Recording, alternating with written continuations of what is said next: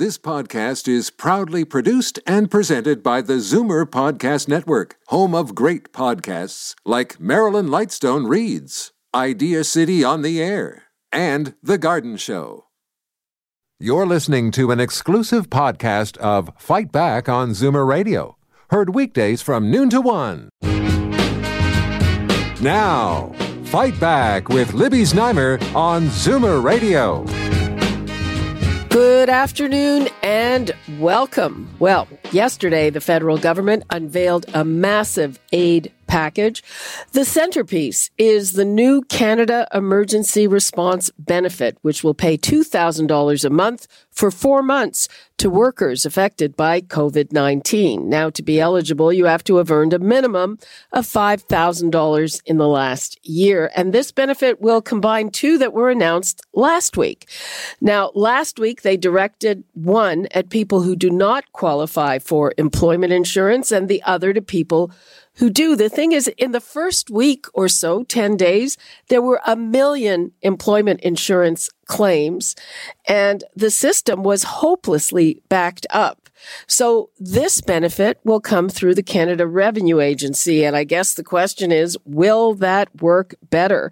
Trudeau is saying people can apply through an online and telephone system and they're aiming to have it ready by April the 6th.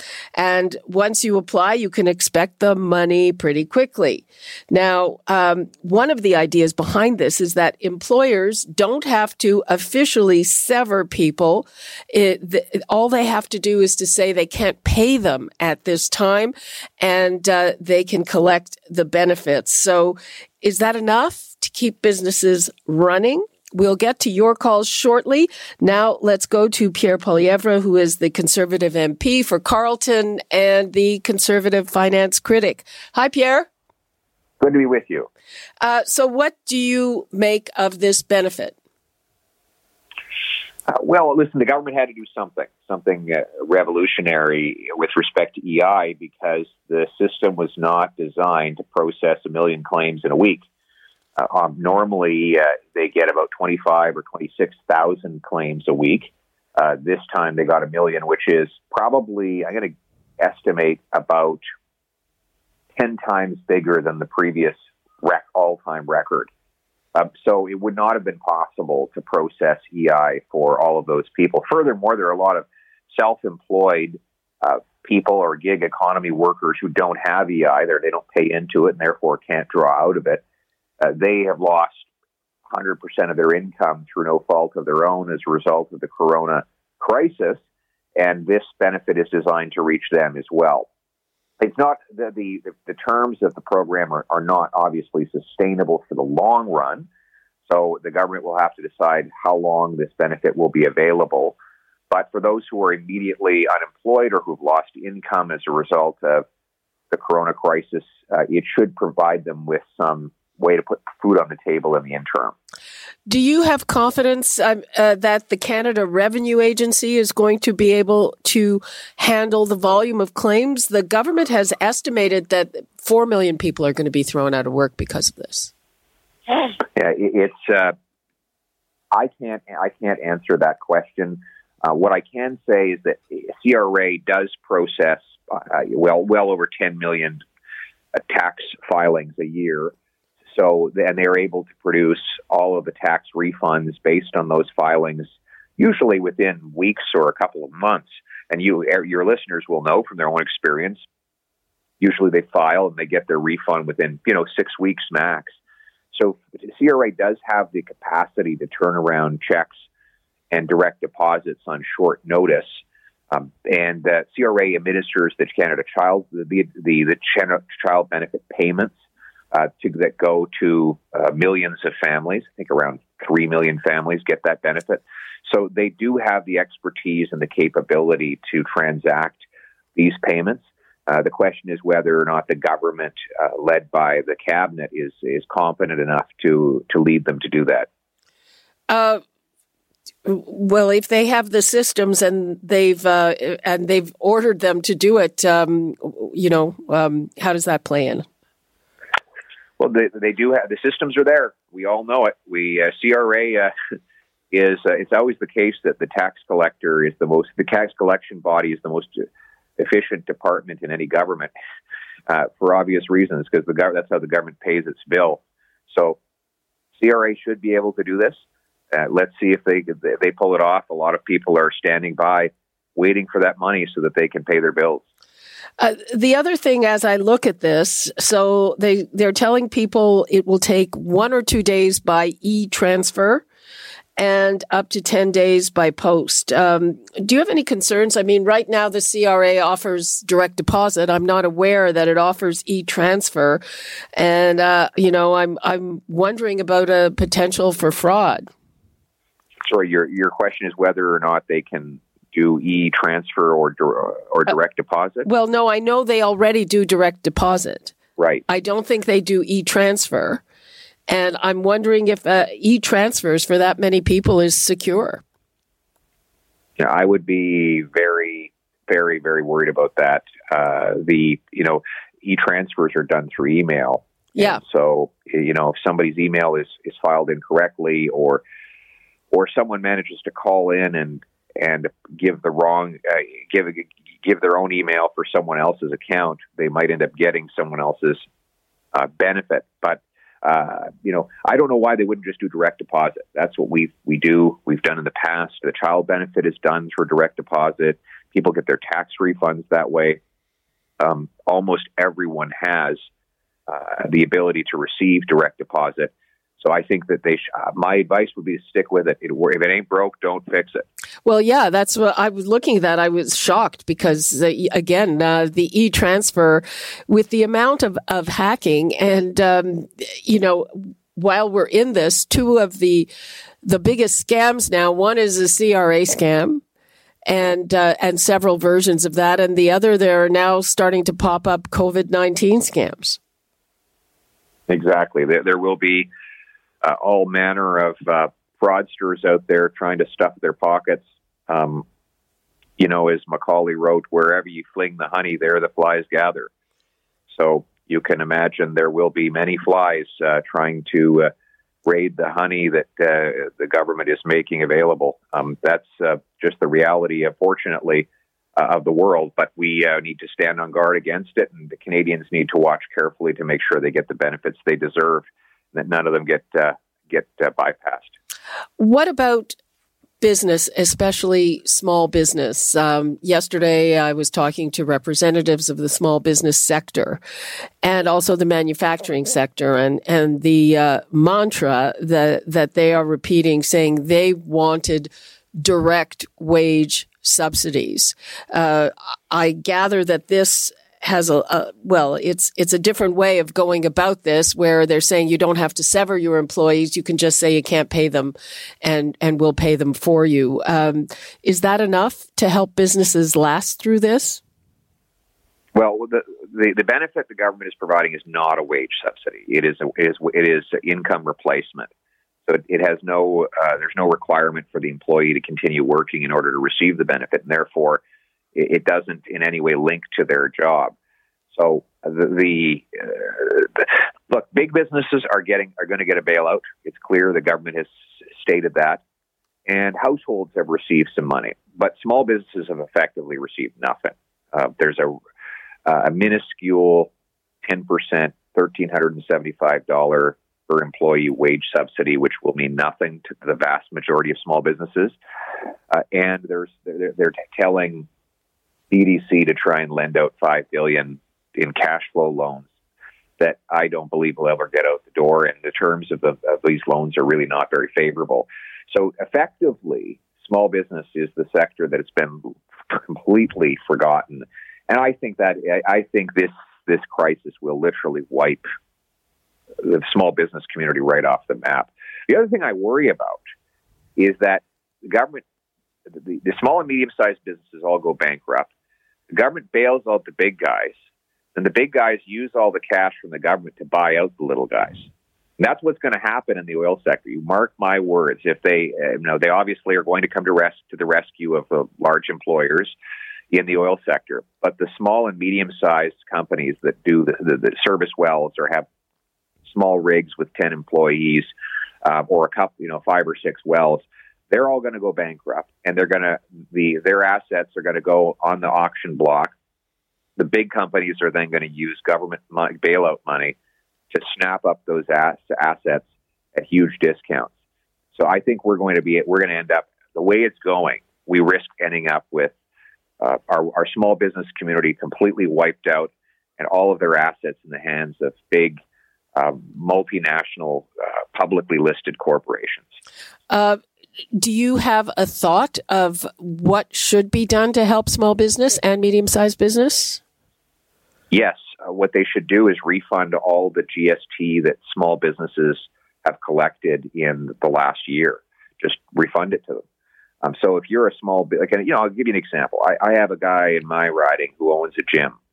They collected about half a million dollars in revenue. So it's not a lot of money. They have five or six employees, and, and uh, if they got were able to get back the GST they've collected, that'd be twenty five grand. That uh, twenty five grand will pay the rent.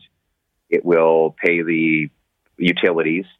Um, it will pay the make the mortgage payment, and it will keep them going for keep them existing for another month or so, uh, even if their doors are closed. But that would be the simplest and most efficient way to send businesses some money. Um, and if the provinces were to do likewise and give back their portion of the the HST, then it would be you know 12, 13 percent of revenues. In which case, that business I just described would get more like 60 grand.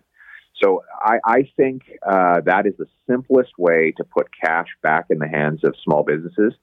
Let them get the cash that they collected uh, for the government and keep that so that they can pay their bills until this crisis is over. And uh, has that been floated? Has there been any reaction to that idea? Well, conservatives have put it forward. We we pushed that uh, with the government. Uh, we put put out a press release uh, about a week ago asking for exactly that measure. And uh, I'm going to reconvene the Finance Committee, uh, which is empowered by a motion passed in the House this week, to hold hearings and emergency hearings to get uh, the, some small businesses uh, in the in the in the room. And I'm going to put forward a motion for all the ember- members of the Finance Committee to vote on to refund GST to all small businesses for the last year. And and how do you define a small business? any business that's eligible for the small business tax deduction, which means that they have less than $10 million of taxable capital. Okay. Um, a couple things before we let you go. Now, back to this business about one of the things that, that businesses said is that, w- and when they were making their case for this wage subsidy, they say, we don't want to let our workers go because then it'll just take longer to tool up and to get back to speed. Now, it would seem that this measure might have that effect because what they're saying is you don't have to let your people go for them to collect money.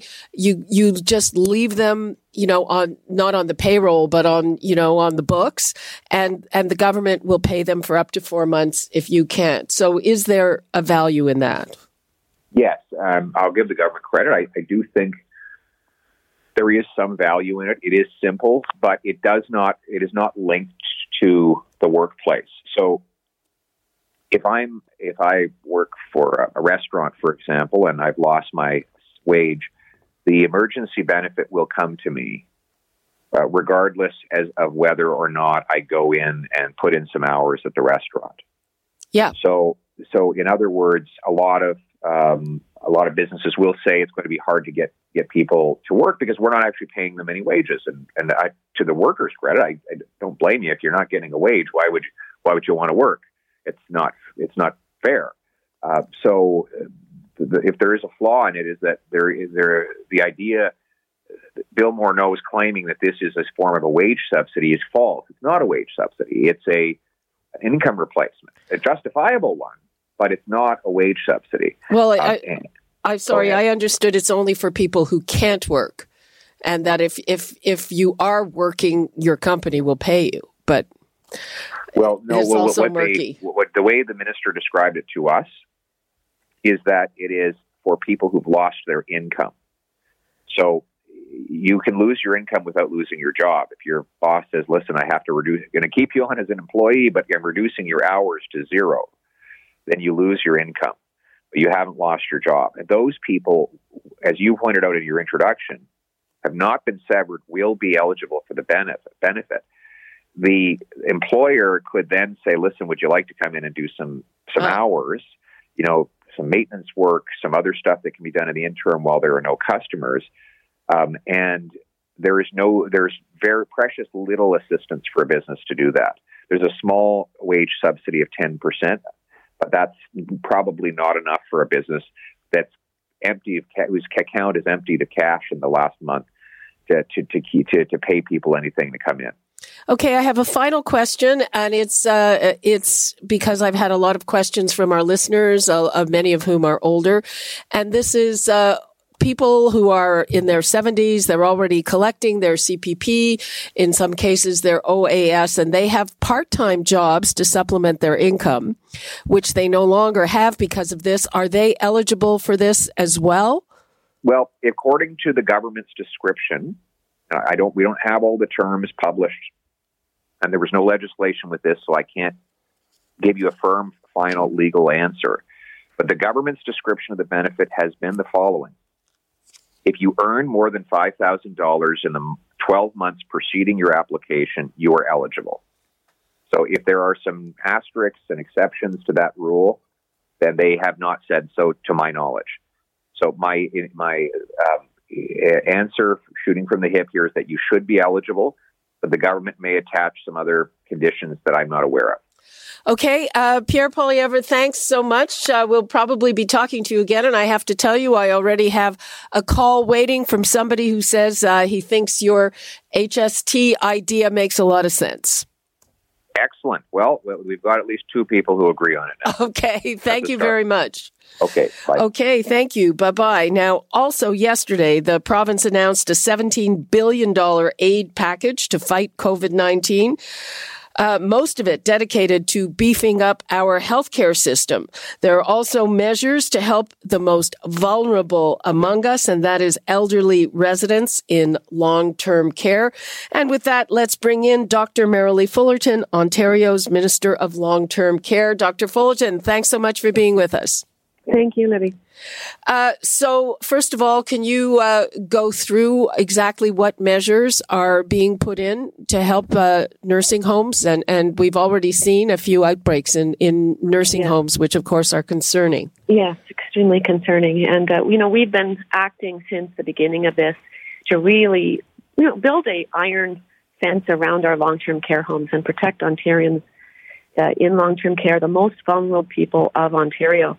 And so, really, we uh, started with active screening. Uh, we made sure that there were resources to provide the screening, and and really look at how we could contain and keep it out of long-term care homes. And so, we've been working on that for the last few weeks. So, Wednesday's uh, announcement about the $17 billion in new support, uh, much of it going to uh, to uh, healthcare in the, the $3.3 billion. But for long-term care specifically, there really are two, two groups of funding. One is uh, first the containment and the response. And the uh, second component is the emergency capacity. And we know that long-term care was at 99, uh, you know, percent capacity going into this. And same with our hospitals, over, in many cases, over 100% capacity. So there's 243 million dollars that is going to be invested in long-term care, really to look at uh, that capacity and the screening and infection control, staffing issues, and the supplies that they need. And uh, so the, the containment and the response, there's about $25 million there. Uh, that is to make sure that we have the prevention, like I mentioned, the active screening, the supplies that are needed, uh, and the operational costs associated with that, the, the, additional staffing that's needed. And we have already flowed half of $50 million commitment to that, and that other half will be coming out shortly. Um, we want to make sure that our homes are supported, that our staff are supported so that our residents can be supported. And uh, each home will be receiving about, uh, right now, they've already received almost $40,000 right away, and another 37500 will be coming in April. So the money, money is flowing. We understand the urgency of this, uh, and we have been working since day one to put these measures in place. You know about the state of emergency that was declared in Ontario on March the 17th, and we have issued our own emergency orders so that our homes can be able to deal with some of the issues that are evolving. And I, I want to say this is unprecedented in the history of Ontario. Never in my life, in most of our lives, have we ever seen anything anything like this. So it's unprecedented. And and also an additional um, 88.43 million dollars really to help with staffing. Okay, Dr. Um, Fullerton, yes, I have a couple of questions yeah, if, if you will allow me. Yeah, please. please um, so we had a staffing shortage even before this happened. Yeah. We've also heard about uh, support workers in long-term care getting sick. And, yes. you know, given that, that this is a likely area where you can have an outbreak, uh, you know, how, are, if, if there's already a staffing shortage, uh, you know, even with extra money, how do you propose to get the extra mm-hmm. staff? And and while I'm at it, the, the same for the supplies. There's a shortage of supplies. You know, we might have money to buy the supplies, but the supplies finding them is a problem. Mm-hmm. And, and certainly, I've been on on the phone constantly, uh, pretty much, you know, 20 hours a day with homes, looking at the supply situation, looking at the staffing issue, and understanding from their perspective. So, so hearing really from the front lines and those are really two important, uh, absolutely critical areas that we are addressing through emergency orders. And I, I can just tell you that looking at the PPEs or uh, personal protective equipment, uh, we are working again round the clock to source more. We have worked with the federal government in terms of finding uh, more supplies. We've got 12 million more um, more gloves coming in, uh, 1 million more N95s and 6 million more surgical masks. And that's just to start. And in fact, we are retooling our um, manufacturing here in Ontario to address this because, as you know, there is a global competition for these supplies. And so our government working round the clock desperately to make sure that we can provide the supplies that are needed. So the numbers that I mentioned to you, uh, the Minister of Health announced uh, just a few days ago that these are on their way.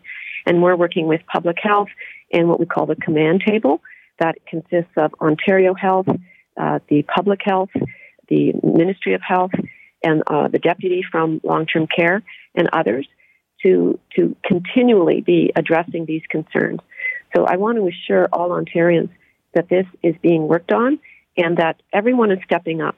So whether it's our manufacturers in Ontario, whether it's companies donating, just to make sure that we have the supplies that are needed. And my long term care homes uh, that I've been in touch with have been telling me that they have enough supply for now, but we understand the urgency of, of this situation. What about what about finding staff? I mean, some staff yeah. are getting yeah. sick, staff yeah. are concerned. How is that going? Absolutely, and and obviously this is a critical, urgent situation, and that's why we declared the emergency order that we did just a few days ago to give homes the flexibility to be able to um, have to move quickly to find staff. We have a whole setup again through the command table with public health, Ontario Health, uh, and we're making sure that there are homes where they're having difficulties that they are supported. Uh, the safety and well-being of our loved ones in long-term care and staff.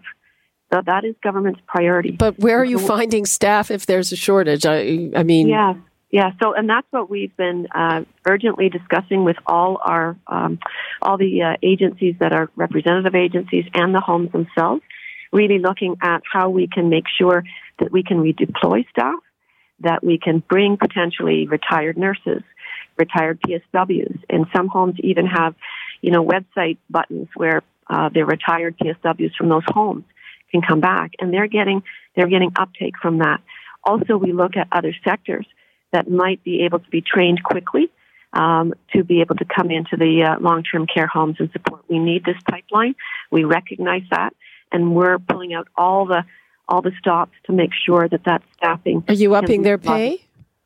That's something that you know we've looked at um, Loblaws, what Loblaws has done. Um, everything will be considered. Everything's on the table.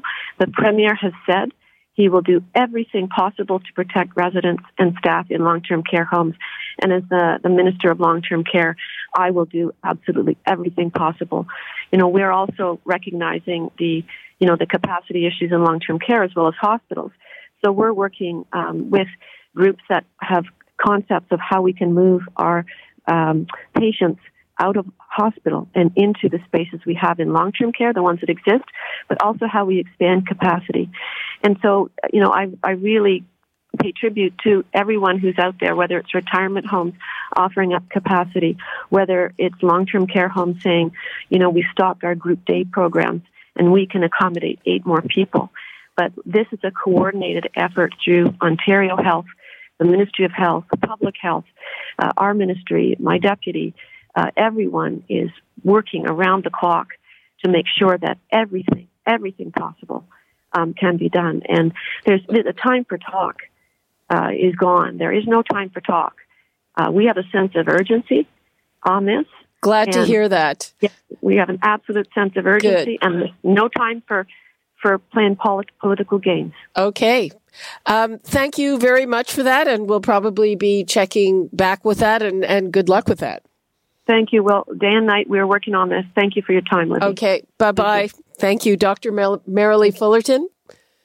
Uh, okay, I am going to take a call from Pat before we go to break. He's been uh, waiting patiently to comment on what Pierre Poilievre had to say. I thought his um, suggestion makes so much sense, and I'm saying the one with regard to refund of HST or GST because they've got the numbers there's going to be very little chance of fraud with that.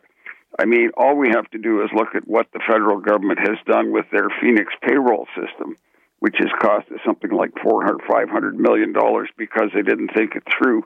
With government, you've got to keep it simple, and so I fully appreciate. It. I think it's a brilliant idea that the man came up with. Okay, you know what? It it sounds pretty good to me, and but I'm not an accountant. Pat, thank you for that comment, and I'm sure that uh, Pierre Poilievre appreciated it as well. Thank you. You're listening to an exclusive podcast of Fight Back on Zoomer Radio, heard weekdays from noon to one. You're listening to an exclusive podcast of Fight Back on Zoomer Radio, heard weekdays from noon to one. You're listening to an exclusive podcast of Fight Back on Zoomer Radio Heard weekdays from noon to one. This podcast is proudly produced and presented by the Zoomer Podcast Network, home of great podcasts like Marilyn Lightstone Reads, Idea City on the Air, and The Garden Show.